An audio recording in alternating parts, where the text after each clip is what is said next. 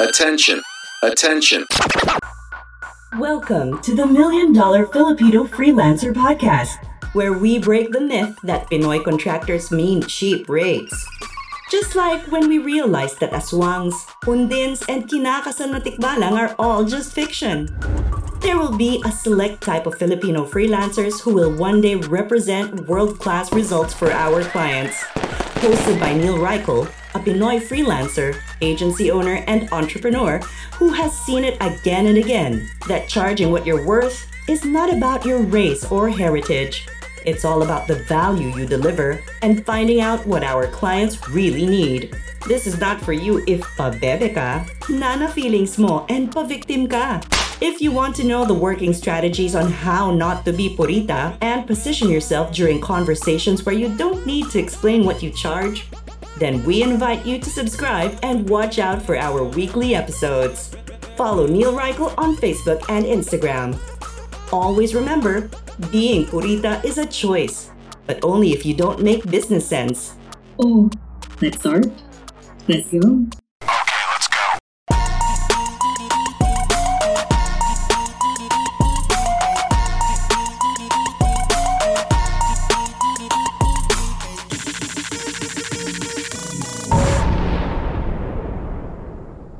Welcome to the Million Dollar Filipino Freelancer Podcast. This is Neil Reichel and in today's episode, ako, ang i-interviewin natin ay isa sa mga utak ng mga courses na malamang binili nyo at ginawa nyong NFT ang mga logins. Okay?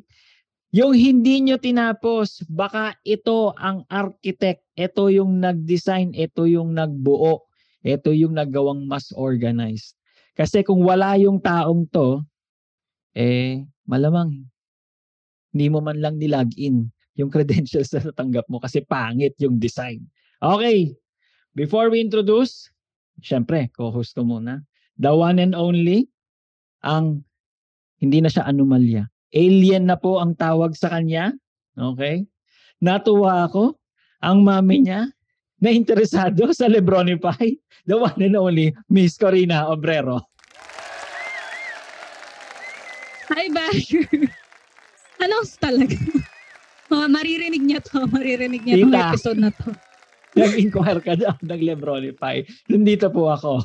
Pwede ka pong mag-PM. Okay. And, Init, no? May init. Hindi. May init. ang init ng newsfeed ko. Mga post ko. Akala chismis ang mga pinapada mga pinapadali ko. Pero totoo, nakita ko lang, ay, Japanese philosophy. Sige nga, Mm. magawan nga ng content tungkol dito. Para Mm. natuwa lang ako na, uy, gumagana pa utak ko. Pero, Mm. yung guest natin, hindi hindi hindi niya siguro reaction yun. Yung, uy, nakakatawa, gumagana utak ko. Expected niya na ito. Tipong, sabi niya, Luis Medina, tabi, akong bahala dito. The one and only, Miss Hazel June.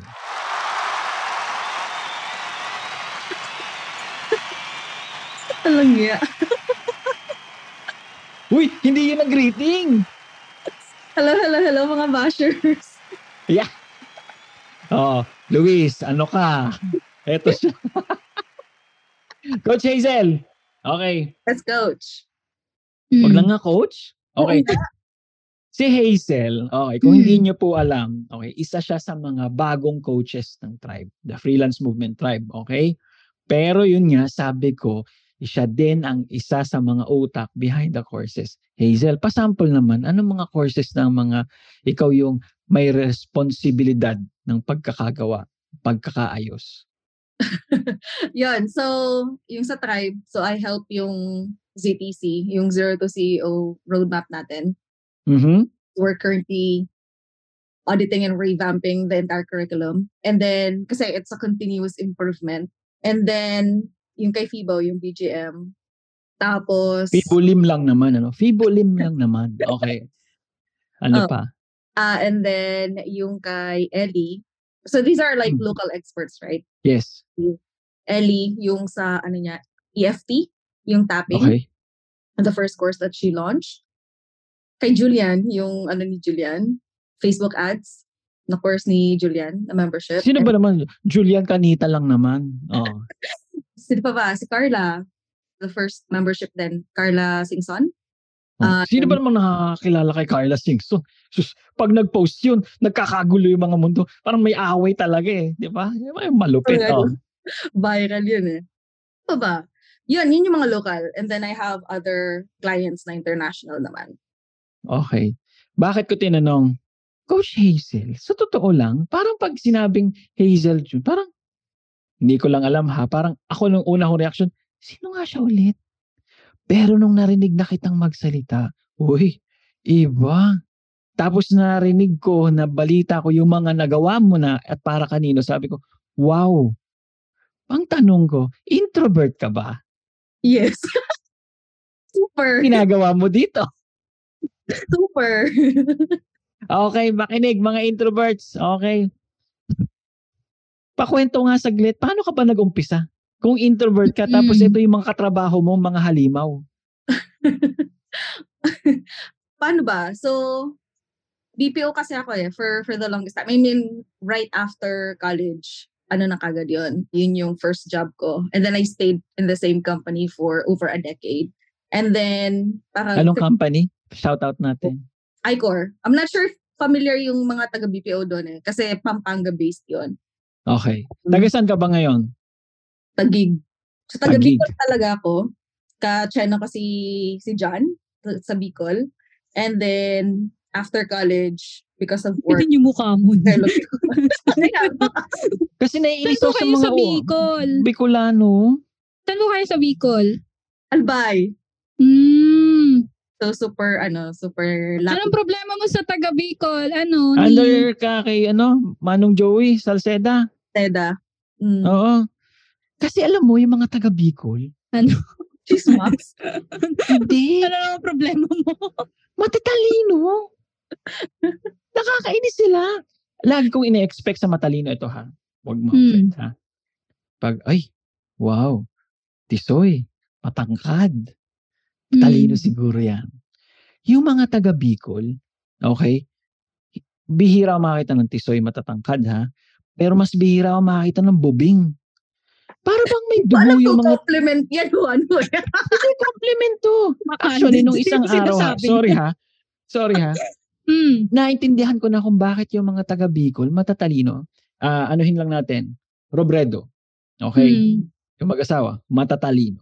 Yung mga anak, matatalino. Si Sir John, matalino. Okay? May tito ko, si Tito Pert. Perfecto pangalan niya ha. Sa kanya ko narinig ha, sobrang simple lang ng mamang to. May his soul rest in peace. Okay, mga 80, ano na ba siya nung namatay? 87, 88? Sabi niya sa akin nung nakita niya na napatingin ako doon sa magandang kotse. Nako naman, Neil, ostentatious display of wealth yan. Sabi ko, ha? Pastel. Sabi niya, in Bicol, bawal ang tanga.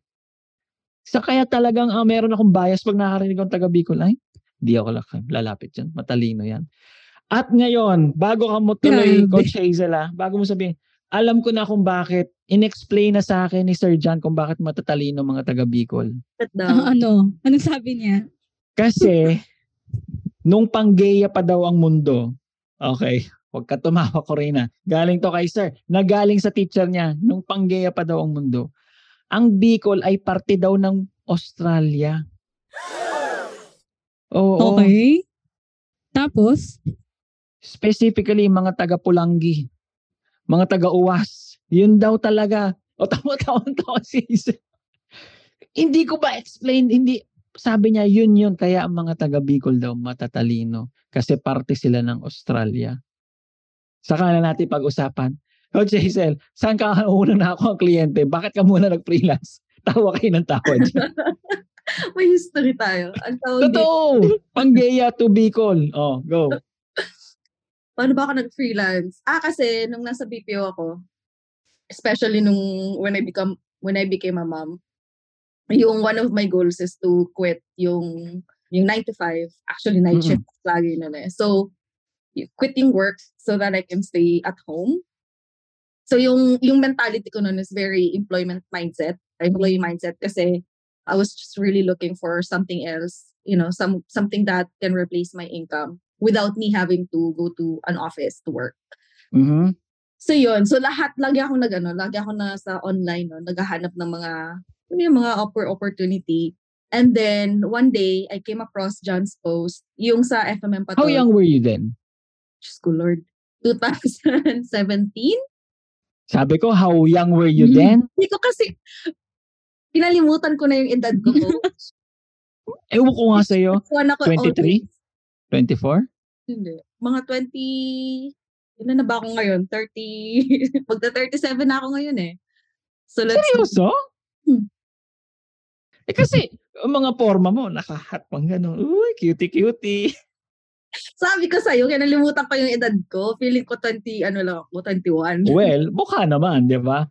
Were you married then? May partner na? Yes, meron ako partner back then. Okay. Pero ngayon, single. Or when you entered freelancing, single na. Hindi. May partner din ako. Okay. And then you were looking for something else to do. Okay. And Yeah. you came across Sir John's post. Okay. Mm. What happened next? Um, so yung post ni John, kasi before then, before ko nakita yung post ni John, um, I was into, uh, I was into digital marketing na noon. So, fina-follow ko na sina Peng Jun, si Russell Brunson, uh, fina-follow ko na sila noon. So, nasa parang internet marketing space na ako, like dipping my toes. So, nung nakita ko yung price, nung sa post ni John, sabi ko, shit, ano lang to? parang nasa 7K lang ata yun Mm-mm. at that point, I already invested like 50k, something more than that. Mm-mm. Uh, $1,000 courses na yung pinag-purchase ko at that point. Kasi nga, Mm-mm. I didn't know that, you know, yung mga Filipino, na may freelancers pala sa Philippines, and that they're into online marketing din. So, nung nakita ko yung ano, nung nakita ko yung price, parang 7K lang yata yun, or 10K, or something na Mm. super laki ng agwat sa mga ko na sa foreign na mga gurus. So sabi ko, bakit matamba baba? so, may doubt pa ako noon eh. May doubt pa ako, shit, ano kaya to? Parang China-China lang. May Huwag matuloy. mag-alala. Hindi ka nag-iisa. Marami tayong may doubt sa kanya. Oh, tapos, Hindi. Kasi sabi niya, yung ano, previous experience niya, naka, nakakapagbili na siya nung 50k, 1, 1k, Yes. tapos mako-compare mo parang, hala, 7k? Ano, ano to? sobrang Diba? Parang, mura, oh. parang minsan, may psychological ano yun na parang, baka naman tsakanes lang to. Diba? Yes. Parang ano ba to? Ba, may mapapala ba ako dito? Mag, mag-aabulay lang ako ng pang, ano na, pang red horse nito. Ganun. Pangdagdag tattoo ng mamang to. Oo. Oh, sige po. Oh, tapos, So, pero yung meron naman kasi doon sa post niya, sabi ko, ang dami kasi noon eh, di ba, di madaming master classes doon around Mm. Topics. Sabi ko, matry ko nga. Tapos ano pa siya, kay Aki pa noon eh. So parang he was, it was not for for him to make money. It was for him to help his friend. yes. Oo. Fundraising. Oo? Oo. Okay. So yun, so that's how I got into freelancing. Tapos nung late 2017 yun eh. So naging part ako ng freelance movement masterclass pa nun. And then at that point, parang everyone else was doing Facebook ads. Yun yung patok na patok na ano nun. Uh, Yes. Na skill nun. Yung. Yun yung Okay. winning product. Oo. So sabi ko, ay shit, gusto ko din mag-Facebook ads kasi nandun yung ano, nandun yung, nandun yung Pera.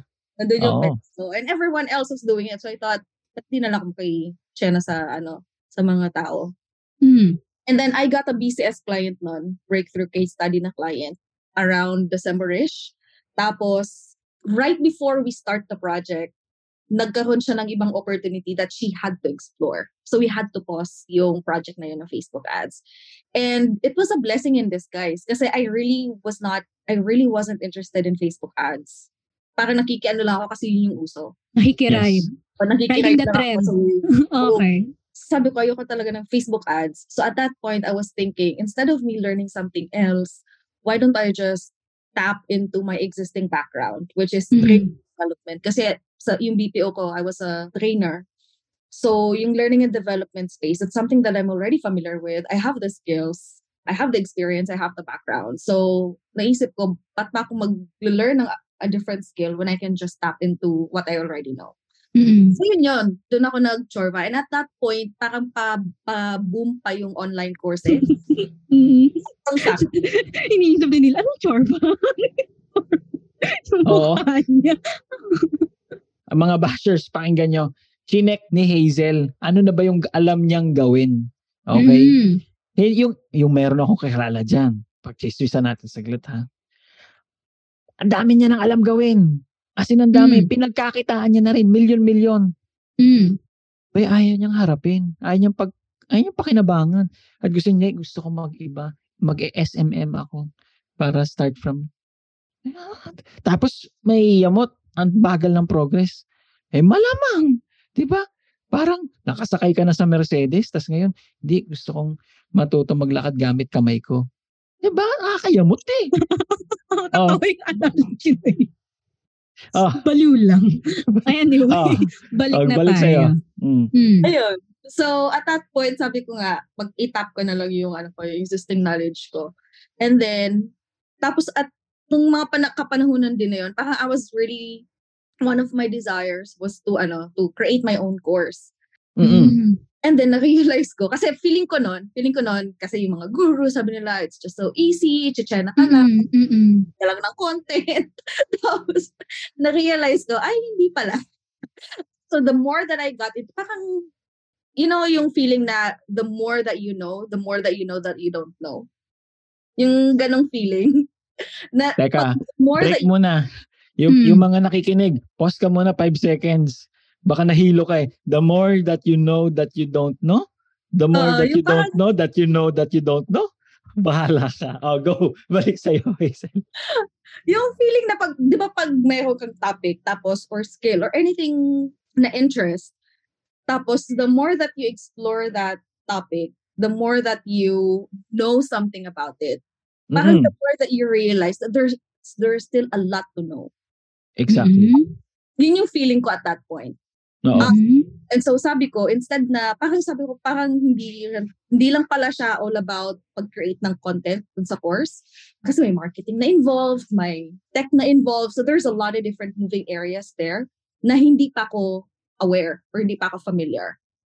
So sabi ko, medyo mahihirapan akong kumita, Mm-mm. magbenta ng course. Kasi wala pa akong audience, ganyan-ganyan. Correct. So, instead of me creating my own course, why don't just I help others do it?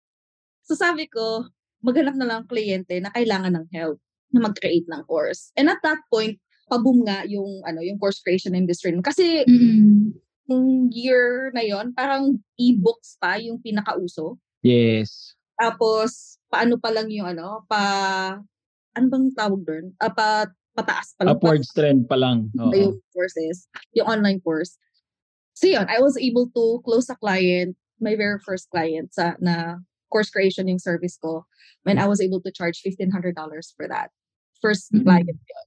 And sabi ko, ay shit, may, ano, may pag-asa. may, Mm-mm. okay. Alam mo yun, there's, there's something here that I can further explore. Wala kang naging feeling na imposter ng kapal ng mukha mo, Hazel. Bakit ka mag-charge ng 1,500? 1,500? Eh, first client mo to. Well, nakakaano nga eh. Kasi, I haven't really thought about it. Kasi, um, others were already charging more than that. Mm-mm. And so, feeling ko nga medyo, ano pa yun, ah, maliit pa yun. And there's a lot of different things na, na tutulungan ko naman siya eh. So, parang the value of, the value na pwede kong i-provide sa kanya, yung time that I can help her na ma-reduce, and yung stress level kasi hindi niya napoproblemahin yung paggawa ng course niya. I felt like it was, you know, a fair exchange of value. Yes. Oo. Question. Marami kasi nagsasabi, me included, okay, that in order for you to charge more, you have to position your offer close to the revenue line. Okay? Lately, it has been changing. Kasi ngayon, meron ako nakikita isa pang angulo, di ba? Ang revenue line, leads, conversion, retention. Ngayon, meron ako isang bagong nakita, which is convenience. Okay? Na if you help someone make it more convenient, sky is the langit again, 'di ba? In terms of charging. Is it the same ano ba, parang idea na meron ka. Napapa-English tuloy ako dito eh. Oo. Yun din ba ang concept mo ng pag-charge? Kasi kung, kung tama ang intindi ko, course creation, technically, hindi mo, I will guarantee that you will make $30,000 if you spend $3,000 on me. Di ba? Oo. Actually, yun yung naging ano ko, yun yung naging parang challenge ko in terms of raising my own prices. Kasi, if you're gonna think about it, yung pag-create ng course, yung service ko, it doesn't directly impact any of the revenue line. Wala, sa leads, sa, wala naman eh. Especially the way I positioned it. Kasi, may nuances eh. So, yung pag-create ng course, the way that I positioned it, especially when I was just starting out, is parang additional income stream siya. But I cannot guarantee that. Kasi nga, dun lang ako Yes. sa course, create ng course. Hindi ko naman hawak yung marketing. Tama. So wala akong direct impact dun sa revenue. Hindi naman siya parang overnight ganito na yung thinking ko. It was a Mm. gradual understanding of Mm-mm. it and my offer. And it's a it's a constant iterative process nung pagbuo ng offer ko. Even now, there's still a lot of things na naiisip ko on how I can better position my offer. And Mm-mm.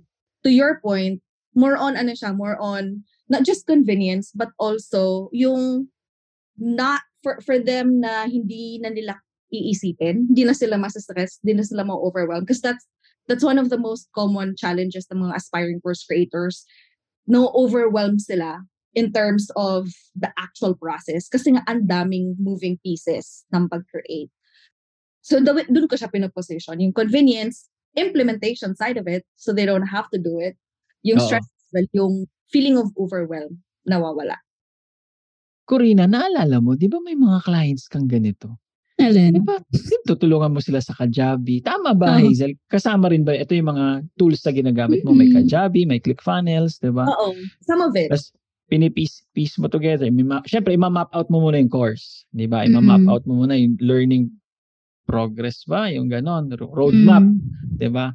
Tapos, syempre, kailangan mo nang ilatag yon Ilalagyan mo na siya ngayon ng laman. So, paano yon Ito na yung, ito na yung, nga yung tools na gagamitin natin. no? ClickFunnels, isipong ganon. Pero naalala mo nung Corina, yung parang sa'yo, sobrang simple, pero sila takot na takot kasi yung tech part naman na yon. Mm-mm. Diba? Ikaw ba, Hazel, ikaw din ba nag-handle ng tech part? Hindi pag-build. lahat ng clients ko. More on curriculum dev ako eh. So, yung strategy ng pag-map out nung, yung roadmap na sinasabi mo, yung outline ng course, how Mm. it's the contents best delivered, ano yung resources or materials na applicable para mas mapadali yung learning, mas ma-retain yung information, and action-based siya. Okay. Kasi I'm a big believer na implementation is more important than consumption. So, Ouch. yung value ng course, Tama. not about Dumugo yung audible ko. Sakit. Pati yung last pass ko. Dumugo. ah. Ah. Yeah, so yun yung ano eh. Yun yung parang, parang course design mantra ko na dapat Mm. yung value ng course, it's not about the amount of content that you have, But Mm. it's- Tama. action-based yung pagka-design ng ng program na yun.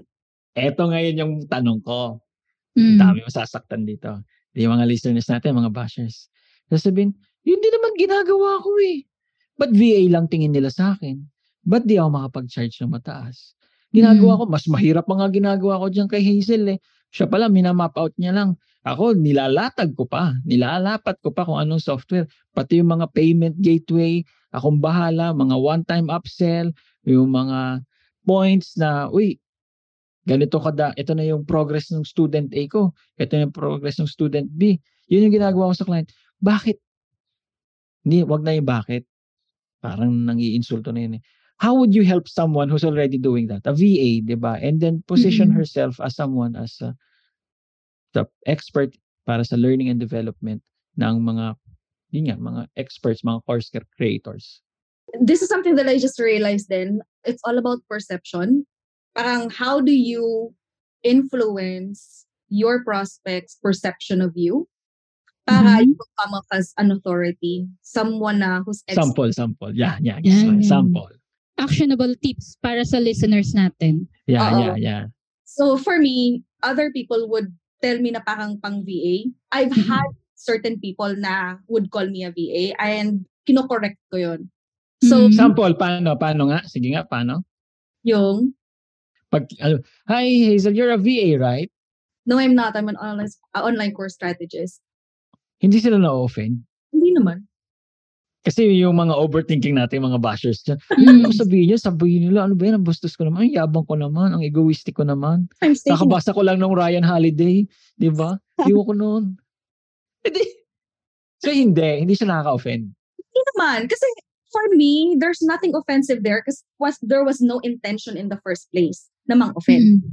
Ah, Diba? Parang, bakit utak ko lang pala yun. Ba- bakit ko siya iisipin na mo offend yung isang tao if wala naman akong intention i-offend siya? Mm-mm. So the Okay. the the thought of offending the other person will never enter my mind kasi it was never my intention in the first place. Tama. Okay.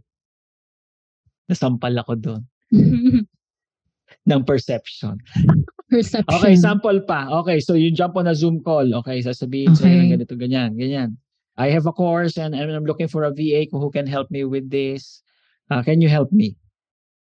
Ah, yes, I can. I can chana-chana kung ano man yung kailangan niyang help with. Chere, chere, chorba, chorba. Oh. Oo. Sample nga. Sample, dali. Yun yung mga gusto ng mga bashers natin yan. Totoo, script laging hinihingi ng mga yan. Ay, totoo. Baba. Script, template, Oh, lahat my- na. Ayan, aba. Galit Totoo, Pero sample, sample. susubo mo na. Oh, sige. Ah, so wala kasi akong script. Tawag dito, yung the way that I respond depende sa sinasabi ng ng prospect. Mm. Okay. Ito, one minute lang, clip lang, mabilis lang. Halimbawa ako si client. Okay, Role play, role play. Hi Hazel. So I have this course already in my head. I've been meaning to put it down already, but I just don't have the time. And I just want to make sure that my students would have an awesome experience through the program. So that's why I posted on online jobs and I'm looking for a VA. I also posted in the Facebook group that I'm looking for a VA. And I saw that you're one of the ones who responded to it. So can you help me with this? Yeah, for sure. I can definitely help you out. Design the overall strategy in terms of mapping out your online course and making sure that your students get the learning experience that they desire. I'm not a VA though, so I won't be able to do the task that you probably are expecting from a VA, but here's what I can do for you. And then map out the Believe ako ha. Pero, baka naman sa mga bashers natin, "Hmm, rich kid naman yun si Hazen. Kaya kaya Mm. niyang sabihin na, ay, you're not a VA. Basically, parang sinasabi niya, hindi ko kayang gawin yan, ito lang ang kaya ko. Samantalang kami, hindi, I can do that, I can do that, I can do that, I can do that. Kasi natatakot tayo na hindi pumasa dun sa interview or hindi makuha ng Hindi mo kliyente. makuha. Oo. Lalo na, minsan, may mga makakausap ka nito, lalo na mga beginner course creators, parang, I've heard from the uh, coach na I've hired na I can hire someone from the Philippines for $3 per hour, Oo, na VA, yan. uh, VA. So, paano pag gano'n? Nay, nakausap ka ng gano'n. wala pa naman na direkta. Mm. Wala Oo. pa naman. Kasi it's also a matter of saan kang channel tumitingin. Yan. So, saan nga ba? Para maiwasan, maiwasan na yung mga Turo mo, please. Turo mo, turo Yan. mo. Kasi I do OLJ, pero Okay. ako nag Pinakuha na ba akong kliyente? Oo, may naman, may naman pala ako nakuha OLJ na kliyente. Mm. Kasi di ba legit naman yung tanong na yun? Oo. Parang nalala ko dati, meron ako nakausap, sabi niya sa akin, pagkatapos kong ibigay yung pasa niya, oh, I, I think you're really good. I wish I can afford you. sabi niya. What were you hoping to pay me? Sinagot mo ganon. oh, what were you expecting to pay me? Ba, sabi niya, I was, I thought people from the Philippines are just $5 per hour. Ganyan niya. Oh, I'm Nagalit ka? sorry. Hindi, hindi naman. Kasi mukha naman siya mabait. Hindi naman siya yung tipong parang nangiinsulto. Sabi ko, oh, I'm Oo. sorry. Maybe we can revisit this in the future. We can stay in touch. Ganyan, ganyan. Pero syempre, alam ko namang purita siya. At least, Pero yung utak mo, hindi yung na-offend. Kasi ako Hindi lagi, naman. na-offend ako sa ganon.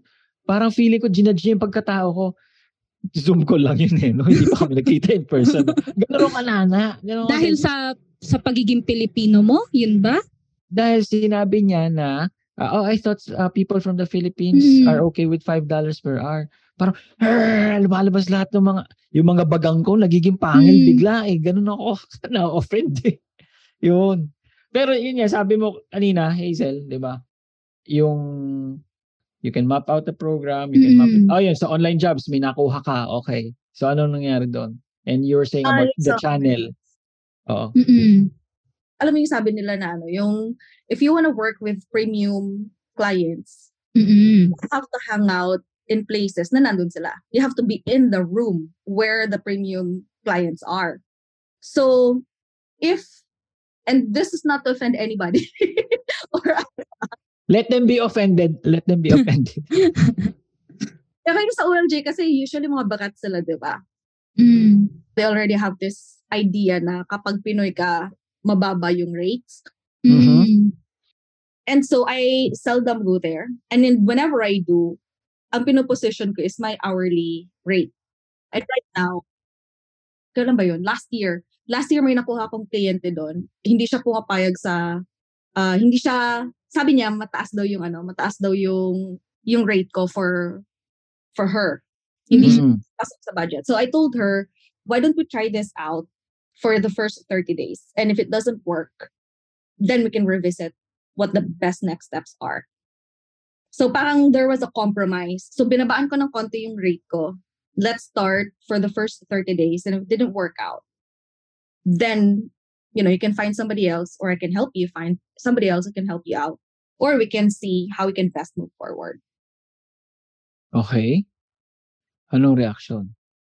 Nag-okay siya. Naging kliyente ko siya. Pero it Magkano did yung hourly na nilagay mo? Mm, ah? Magkano? Magkano nilagay mo hourly? 25. 25. Samantala yung $3, hirap na hirap na. Yung 25.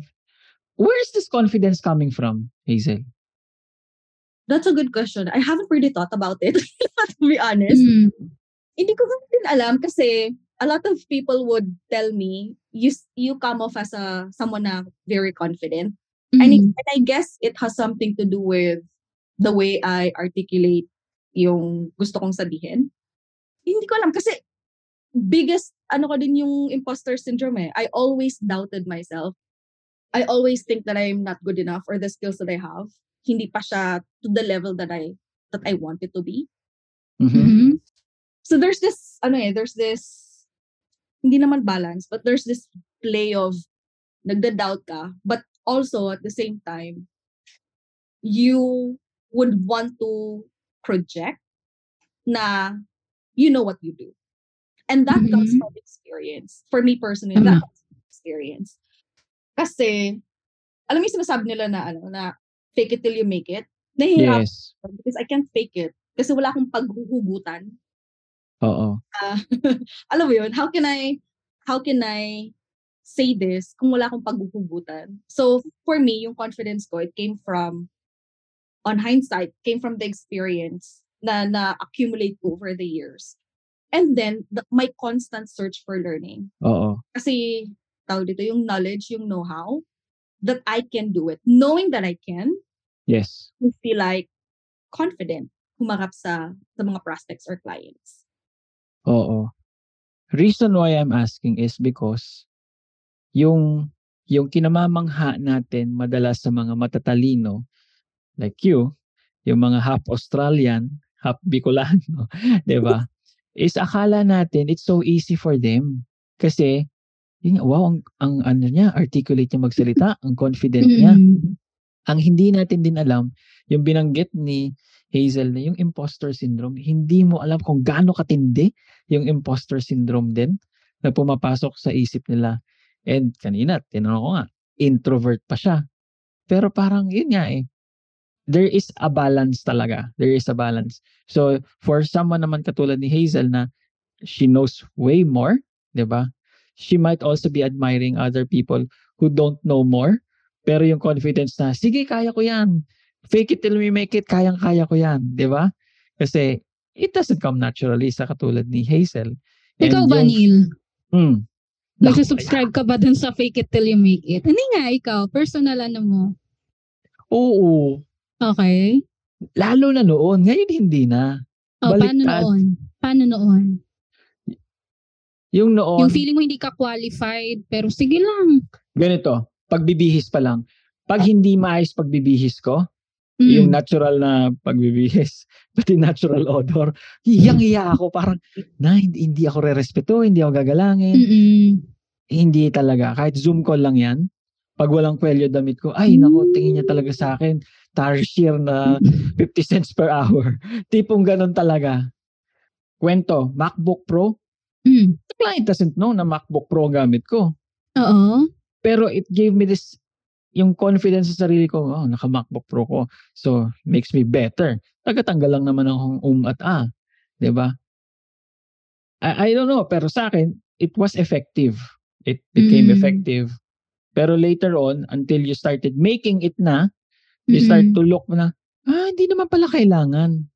Mm. Hindi naman pala kailangan yung mga bagay na yon. Pero, you do, ano ba yun? Napupulpul English ko eh. Hindi, okay lang naman. Ginagawa mo kung anong posible nung oras Mm. yun. Kung Siguro- ano nasa isip ko na yun, Oo. make it you make it. Sige, ratratin ko na yan. Ayun, if, bakit ikaw? if, kumbaga, if yun yung way para makapag-start ka, kaysa naman pa, ayun nga, kung talagang nai-insecure ka sa amoy mo, sa itsura mo, kung that that's what it takes para maging ma- makapagsimula ka, then sige lang. And then, nagka-experience ka naman na. So, hindi na siya Oo. fake, faking la lang. Talaga may experience na. May, may Going results ka na. Oh, Oo. Example ko lang, may mic stand ako, naglagay ako noon, may mic pa talaga ako noon. Parang dating, kasi nandun ako sa grupo nga ni John Lee Dumas, parang, Oh. wow, may mic siya. Legit. Okay. May podcast, nakakaintindi siya podcast. Naglagay ako mga libro sa likod. Uy, legit. Talagang ibabalandra ko pa yung Ask, yung malaking book na ni Ryan Levesque. Tapos, Seryoso? Ano tapos to? Parang hindi- planado mo talaga na Oo. ilagay yung mga libro. Para Tapos- magmukha matalino, ganun? nung nabili ko na yung Ask, di ba? Nabili ko yung Ask Mm. na libro. Nabili ko yung course. Eh, may workbook yun. Ah, Mm. binalandra ko talaga sa likod. Nakalagay talaga. Tawa sa akin. Tapos, Okay. dumating yung t-shirt. Ah, kahit walang kwelyo yun, sinusot ko. Naka, tinataas ko pa sarili ko sa Zoom. Para kita na, uy, naka-ask method na t-shirt. Totoo. O di ba may sponsor na kami? Libre ka namin ng yummy chapchay mo kapag umorder ka sa Taste of Joy. Taste of Joy. Masarap ang pansit dito, masarap pagkain nila. Basta ang worth ng order mo ay 1,000 pesos and up.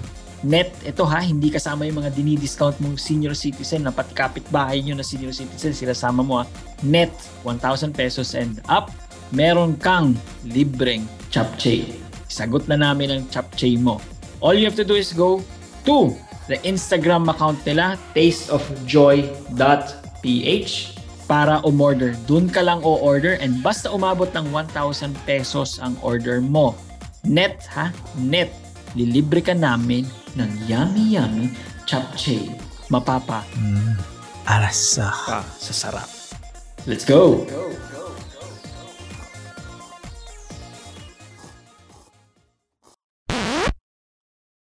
Tawa kayo, tawa. Eh kung yun ang nagawa ko eh, bakit ba? Sa Ano? dati, di ba, sa training ako, Oh, So, when I was just starting out, especially kasi dun sa account ko, parang you will be asked to train something na wala kang alam. mm. So, akakalin mo yun. Kailangan mo yung self-study yun. Kailangan mo mag-ano. And whenever I start a new class on a topic or on a training material na wala pa akong alam, I always make time to prepare. And that helped me gain the confidence to train others. Kasi, may, alam yun, alam ko na yung kailangan kong sabihin kasi nag-prepare ako eh. Good point. that help? Kind of like what you mentioned kanina, Coach Neil, na pinapare mo yung setup, yung environment, para yung pagka-perceive sil- sa'yo ng mga tao is Perception. nag-level up. Word of the day, perception. May accent pa ako noon. Hi there. Oh. Suka-suka ako. Ikaw nga, Corina, hindi ka nag-fake it till you make it? Hindi. Eh, sa'yo, anomalya ka eh. ano ba? Bullshit ka eh. UP ka eh. Hazel, UP ka din ba? Oo. Saan Taga? Bicol din kami, Neil. Oo nga, Bicol mga Actually. Alam ko. Australian din kami. Pero hindi kami gano'n sa pang-gay. Hindi. Yun nga eh. So, Pauso. parang, parang habang kunikwento ko yung yung aspect na Mm. yun, yan, nalagay ko Oo. binabalandra, I somehow feel guilty. ashamed na I did Mm. it. Pero Mm. wala naman akong, ano bang term na yun? Wala naman akong krimen na ginawa. Mm. Okay? I would even uh, say it in conversations. Ah, yung sinasabi mo, yes, that's exactly what we did nung nasa class kami ni Ryan Levesque. Gagaling ko pa. Yung buckets na yan. Tipong gano'n, yung quiz na yan. Talagang sinasadya ko ilalagay doon sa conversation para lang maiangat ko ba yung sarili kong gano'n. Pero Mm. I had to do what I think I had to do. Yan, in order to level up nga yung sarili ko. Eh, yun. Tapos ikaw, di ka nag...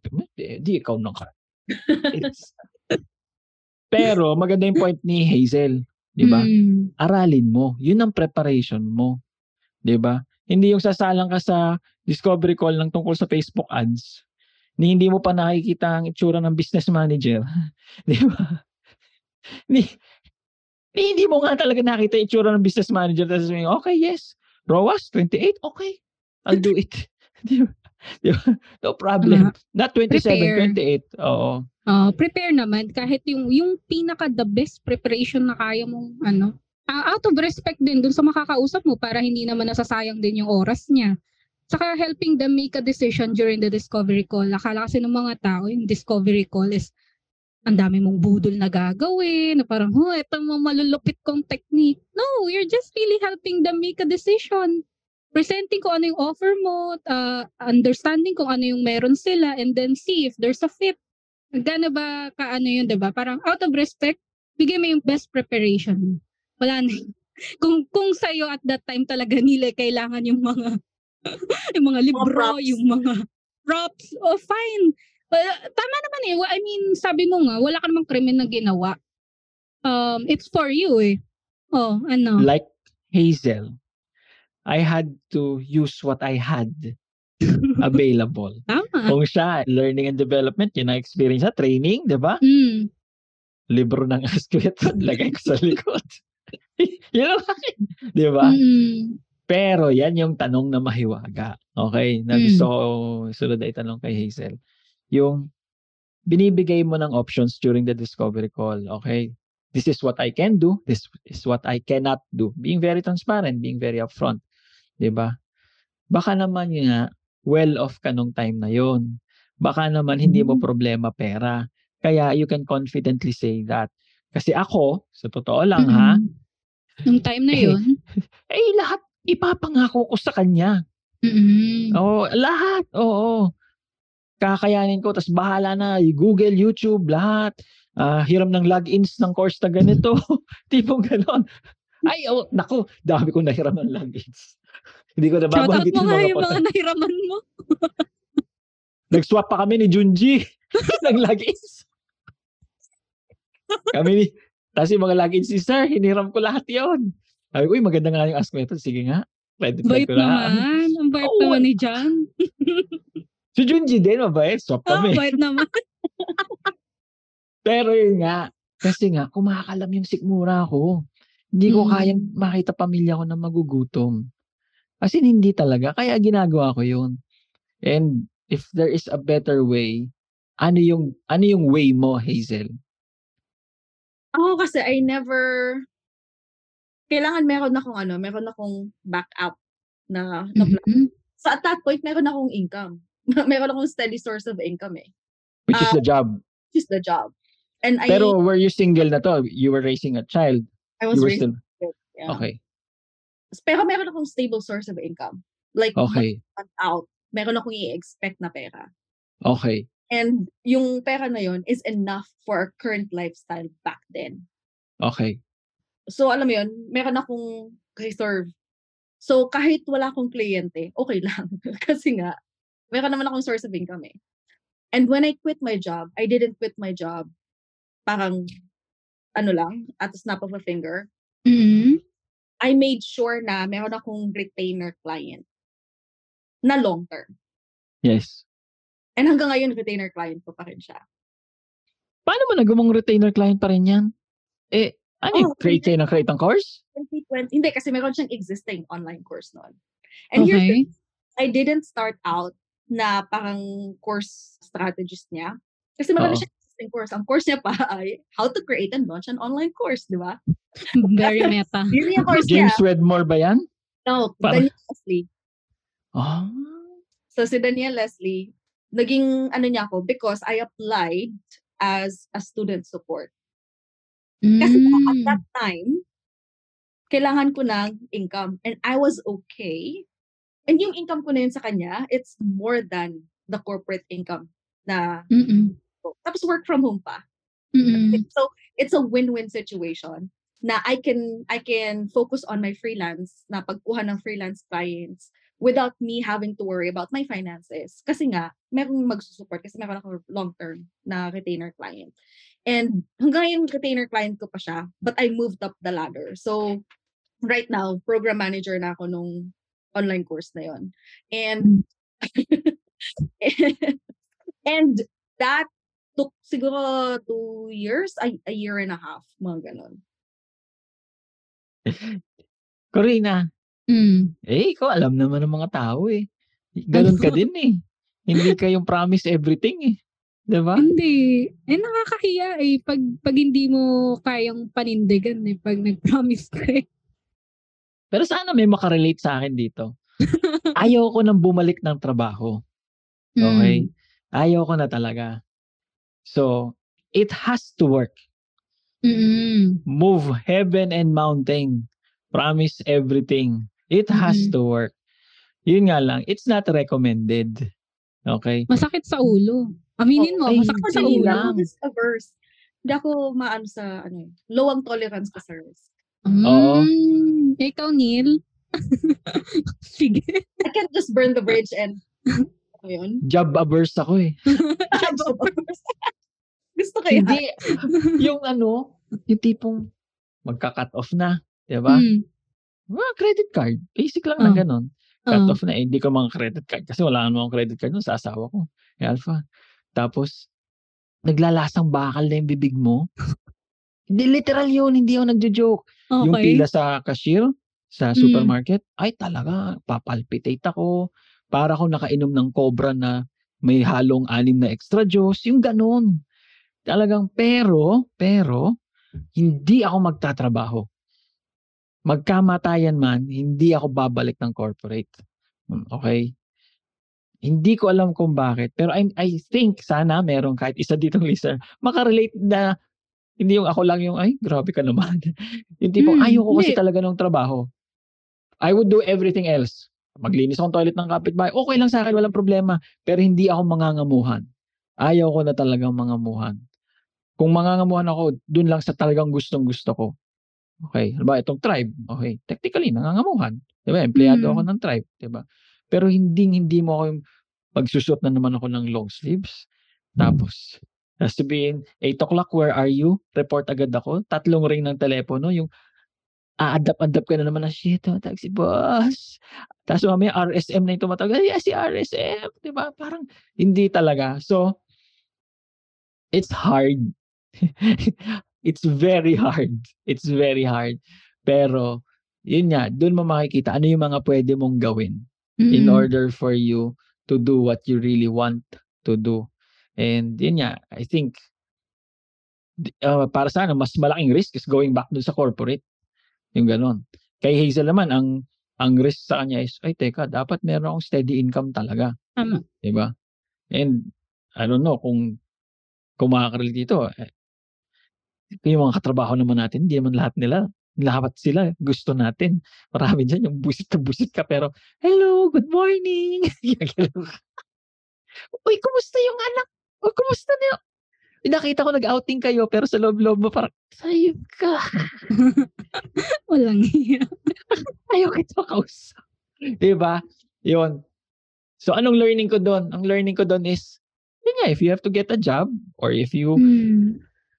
Don't or if you cannot afford yet to lose the job, edi huwag ka muna mag-dive in sa freelancing ng head first kasi yun nga eh. Hindi ko talaga nire-recommend na mag ano, maglasang bakal bibig mo tuwing tuwing cut off. Eh ilan ang cut off mo sa isang buwan depende sa credit card sa depende sa Meralco. Ay imagine every other day cut off. Scholar sa ulo. Di ba nakakaiyak talaga? Yun. Anong paborito mo dito? Anong paborito mo sa episode natin na to? Corina. Yun yung tinatanong. Ikaw, ikaw. Ikaw. yung ano, yung syempre yung word of the day natin, yung perception. Oo. Yung kahit introvert siya, the way she presents herself, yun yung dala niya para hindi rin siya ituturing na mababa ni client, na nire-respeto siya.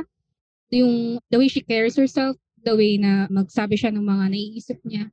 Para hindi ka na nakukulong sa, ano mo yun, mababang rate. So, sana ma-apply ng mga listeners natin na hindi naman pala kailangan ng sobrang ang dami pang mga budol techniques na ma- ano magic ginagawa nito sa discovery call. Ganun lang naman pala. Siguro it doesn't come naturally for all of us. So, additional tip dun sa mga nakikinig natin, practice nyo. Kahit practice nyo muna sa nanay nyo, sa mga tao dyan sa bahay nyo. It helped talaga. Dati din ako sa mga job interviews, nagpa-practice kami ng kapatid ko. Sabi ko, Seryoso? Oo, sabi ko, "Ay, may job interview ako, dyan ka. Tapos, ano, tanungin mo ako nito. Ako, ako, ako sasagot. May, may job yan. Tapos sabi ko, helpful naman eh. Wala akong na-fail na job interview nung, ano, nung sa corporate. Lahat ng HR Wow. interview ko, napapasa ko. Thinking Kasi na nga half naman, Australian ka. thinking na hindi naman relevant yung course ko dun sa mga ina-applyan ko. Sabi ko, oh, ganun lang naman pala yun. So yan, kung yung mga listeners natin, di pa sila ganun ka-confident, narinig nyo naman with uh, with Coach Hazel na wala namang kakaiba, di ba? Ah, i, i angat mo lang naman din yung how people can perceive you. Tapos make the best preparation. Wag naman yung mga agiw-agiw dyan sa likod mo. Tapos yung mga, kung may maiingay, makipag-usap kayo sa mga kasama niyo sa bahay na, oh, mamaya na kayo mag-away. Pera to guys. Pag na-close natin, pare-pare tayo makikinabang. Mamaya na ka tumalak. Ayan. Yun yung favorite kong part. Ikaw, Neil, anong favorite mo? Kasi nasusuka ako sa mga kwento ko. Hiyang-hiya ako. eh. Okay lang yan. Tapos ka Ah. na doon. Malayo ka na doon. Mm, Malayo sige. na. Paborito ko is yung Sina Junji at Jan na nag-pirate. hindi yun. ba, ikwento pa eh. Hi, Luis. Ito, yung very basic lang. This is what I can Mm. do. This is what I cannot do. I'm not a VA, but here's what I can do. Ganun mga kasimple. Yung, ano, yung term na, yung nuance. 'Di ba Tapos, yung thinking ni Hazel na, hindi naman nakaka-offend sinabi ko eh. ba Wala rin mang nakaka-offend sa sinabi niya na, you're, uh, so I'm looking for a VA like you. Diba? Wala Mm. namang nakaka-offend eh. Hindi lang, ako yun. Hindi ako VA. Mm. 'Di ba Sa samantalang ako noon, nangyaya talaga naman, parang inapi mo kami, pati si Jose Rizal dinamay mo. From the Philippines, $3 per hour, di ba? Parang, hindi pala siya ganun. Mm. So, hindi pala dapat, alam mo yung pabebe, yung nanang-nana ka. Hindi, just take it as it is. Mm. Tapos, be confident and already know. Ito yung paborito ko. Tinuro to ni Corina nun eh. Kaya siya naging coach ng Authority Circle. Yung monthly minimum fund mo. Napaka-basic nun. Okay? And the term na ginamit ni Hazel, there was already this lifestyle that we were living. Can my current income or yung current source of income ko Mm. sustain itong ano ko, lifestyle namin mag-ina. Okay? Kasi bilang isang ina, ang pinakaayaw mo naman syempre is yung magutom yung anak mo. Kung hindi man magutom, yung kahit simple lang na, yun nga, gusto ko magmerienda, ay huwag dyan, mahal yan. Sakit kaya yun para sa magulang, di ba? Pero kung hey, Hazel, hindi, ito to. Kahit hindi ko masyado, hindi ko sinasabi hindi niya type yung mga katrabaho niya. Pero feeling ko meron siyang hindi ka-type na katrabaho, aminin. Sige, okay lang yan. Para yung anak ko, kahit anong hingin niya, yung lifestyle namin, okay. Okay, kahit Mm. pag dumaan kami ng Lego, ay hindi anak, hindi mo muna yung Optimus Prime. Ito muna tayo, that's muna ang bibili na. Nakabili pa rin siya ng Lego. Di ba? Tipong ganon. Hazel, last question. Yun nga, for, for listeners natin, ang isa sa mga pinakamalaking challenge talaga is that when you're raising a child, di ba, with a partner na hindi na siya yung father, somebody else na, and then positioning yourself pa na I'm an expert, ito yung, kasi business to, yung freelancing natin na to, yung style natin to, is a business. What I've noticed lang, if we all check Hazel June, yung profile niya, I don't see anything personal on her timeline, on her Facebook profile. Sinadya ba yun? Yeah, I have two different accounts kasi. Pero never din Mm. ako nagpo-post sa ano. Kasi yung Facebook profile ko now, Mm. pang freelance talaga siya. So wala akong network doon na, alam mo yun, mga kaibigan from the past or from corporate. Kasi ginawa ko yun. Kasi at that time, I was afraid na makita ng boss ko na may na may side hustle ako. Mm. So ginawa ko yun like 2016 ata, 2017. And then, meron din akong personal, but I rarely use it as well. Mm-mm. Hindi kasi talaga ako ma-social media na tao. Kasi it's draining my energy. Mm-mm. So I opted not to be on social all the time. Okay. Kaya ko siya tinanong is, yun nga eh, sobrang nahihirapan yung mga freelancers mag-balance Mm. Okay? Na teka, which is personal, which is business, which is public, 'di ba? Pero I think yun nga magandang hint na agad 'yon. Check niyo yung ano ah, Facebook profile ni Hazel, Hazel June. Check niyo siya and you would see that's it's clearly all freelancing business, 'di ba? And for our listeners naman who are raising a child of their own ngayon, 'di ba? Tapos it's a very different setup na from the conventional anong masasabi nyo na lagi, ito yung mga malilimit, ito yung matatalino sila. Okay? Ito, patama dito sa mismong listener na to. UP to, tong, yung batang to. May anak na siya. Ina na siya ng pamilya niya na ano ba yan? Nag-anak ka na agad, ang aga-aga. Tapos ngayon, hindi na kayo nung jowa. Anong masasabi mong advice para sa kanila? Kay, dun sa, Yung sa listener nating yun. ay ko naman, ganun din kasi yung nangyari. O, hindi ko chinis, hindi ko sa buhay mo, ah. Parang ganun din. Kasi nga, kasi nga, yung mom ko, very traditional. Mm. And so, very conservative yung thinking. Kasi, so nung nag-start kami ng jowa ko ngayon, parang she was against it. Kasi nga, she was asking me na i, ano pa, i-pursue pa yung, yung sa tatay nung Junakis ko. Yeah. And at that point, I don't, well, I didn't see the point of continuing the relationship because toxic na eh. And yung ano ko dun is, yung sa marriage kasi I don't believe in marriage Mm. not necessarily marriage, siguro yung wedding, na Mhm. kay- dahil lang nabuntis ka, kailangan mong mag-asawa. Kailangan mong asawahin yung nakabuntis sa'yo or kailangan mong mag-stay with that person. If the relationship is hurting both and both parties, and nakikita na yun ng, and mai-impacta na yung, yung bata, I don't see the point of staying together. Kasi we live in a different world now na co-parenting does exist. And it it can work. We're making it work now. And wala naman kaming, alam mo, alam mo yun, bad blood nung previous partner ko. Maganda yung ano namin, yung co-parenting structure namin ngayon. And it's working for us both. And right now, wala naman ako nakikitang negative impact sa anak ko.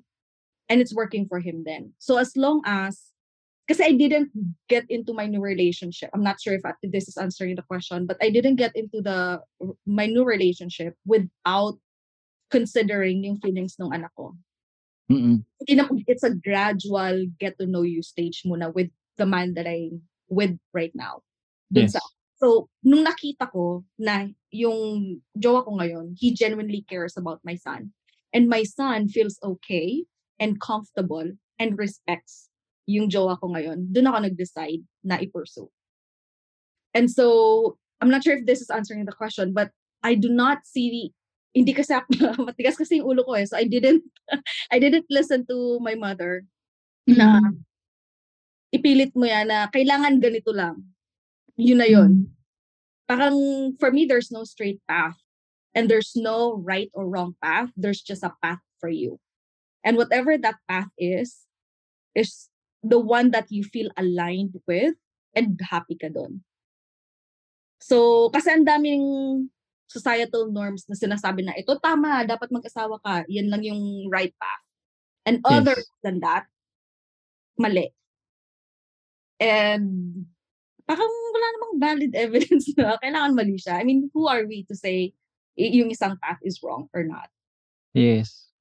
Ayun. So just choose your own path, whatever that path may be in, as long as you're not stepping down on anybody, you're not hurting on anyone, you're not hurting anyone, and wala ka namang ginagawang hindi mo naman sinasaktan, hindi mo naman tinatapakan, hindi mo naman, alam mo yun, hindi, walang, wala kang intention to hurt others.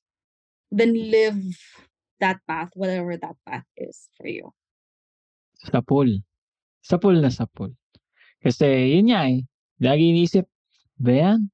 Nagkaanak ka na tapos hahanap ka pa ng iba. ba? Tapos ayan, freelance-freelance ka na lang. Ano mangyayari sa buhay mo niyan? Walang magseseryoso sa'yo. ba? Pero ito ka, pinapatanayan mo. Yan din pa yung sinabi mo yung pag-freelance. Kasi yung nanay ko, gusto niya mag-government employee ako kasi nga madaming benefits. Mm. Alam mo yun, yung retirement, chena-chena. And I didn't, tigas nga ng ulo ko eh. Pag may na-decide kasi akong gusto kong gawin, ginagawa ko. Pag na, naset na yung mind ko, gagawin ko siya. And honestly, I didn't bother to explain ano yung freelancing sa mother ko because she already has a different frame of reference of what a good life should look like. Mm-mm. And that involves a lot of her own experience, that involves a lot of her own beliefs, and ang daming kailangan kong i-overcome or i-address para lang ma-convince ko siya. And I didn't feel the need to convince her. Tama. Yun nga, stick with the, the decision that I made. And it's it's working for both me and my my kid. And nakikita naman yun eh. So, na, alam mo yun, nag-improve naman yung lifestyle namin and everything. Alam mo yun. So, Lupit, lupit. O yan, basher. Narinig mo na, ha? Okay. Dapat sapul na sapul sa'yo. Hindi ko na sasabihin initials niya. Okay? At yun nga, yung convincing part, you don't have to convince in the words by explaining. The best way that you can convince is just by demonstrating the life that you already have. Yung pa- ah, pamilya mo, yung anak mo, the partner you are with right now, di ba? And later on, sila rin makaka-realize na, ah, buti na lang talaga. Matigas yung ulo ng anak kong yan. At nakinig siya sa sarili niya. Maraming salamat sa episode na to. sapul na sapul yung dulo na yon. Hindi kasi kailangan natin yon. Sa totoo lang, yung norms noon, hindi na yun yung norms ngayon. Magkaiba na ngayon. Wala mang internet noon. Ngayon may internet. Di ba? Ngayon, pag hindi ka nagpo, bastos ka na. Di Oo, ba? Ay, no, diba? yun, no, pag di ka nagpo. Pero ngayon, makikita mo, mas open naman yung communication. Dati, puro ka po, po. Pero hindi mo masabi na sama-sama ang loob mo. Ngayon, diretso mo masabi na sama talaga ang loob ko. Iti-text mo lang, iti-chat mo lang, di ba? Yun. So, ibang-iba na ngayon. So, yung pagiging matigas ang ulo, pag ginamit ng tama, may napapala. Maraming salamat for this episode. Hazel, i-stock niyo po siya. Hazel June, kung gusto niyo pong matuto. Wag lang po yung kanyang exercise machine ang i-stock niyo. Okay? na hindi ko na nagagamit. Nakakainis. Huwag mong sabihin, ang mahalaga, kayang-kaya mong bilhin. Diba? Love Hindi ka purita. o siya, yun lang. Maraming salamat. Bye, bashers! Wait! Tanong ko lang, batugan ba pera mo? Yung ikaw kayod ng kayod, pero pera mo hindi dumadami. Dumadami man yung 1M mo, magiging 1 million and 60,000. Tapos sasabihin sa'yo ng bangko, wow, you should be thankful. Sabay kaltas pa ng mga taxes sa'yo. If this is you, check mo how we turned 350,000 pesos into 455,000 pesos. Linis na linis in 12 months using the Lebronify method. And kung level up ka talaga, check mo also how we turned 750,000 pesos into 1.5 million pesos in 12 months. Again, linis na linis. Walang surcharge, walang extra charge, walang kung ano-anong hidden charge using the Lebronify method. And again, this is the best version of passive income. This is the best version talaga of how you could turn your tamad, batugan na pera into masipag na mga mala Lebron James na pera. Boom!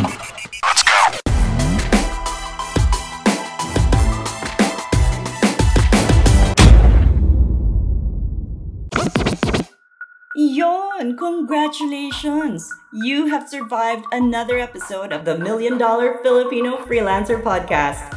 If you want more sabunutan ng feeling session, go download all the other episodes. If talagang hungry ka for more of our content, go to our Facebook group. It's linked in the description below. You can also tag us on Facebook and Instagram kung meron kang topics you would like us to discuss. If gusto mo kami shoutout, okay din kami. Adios!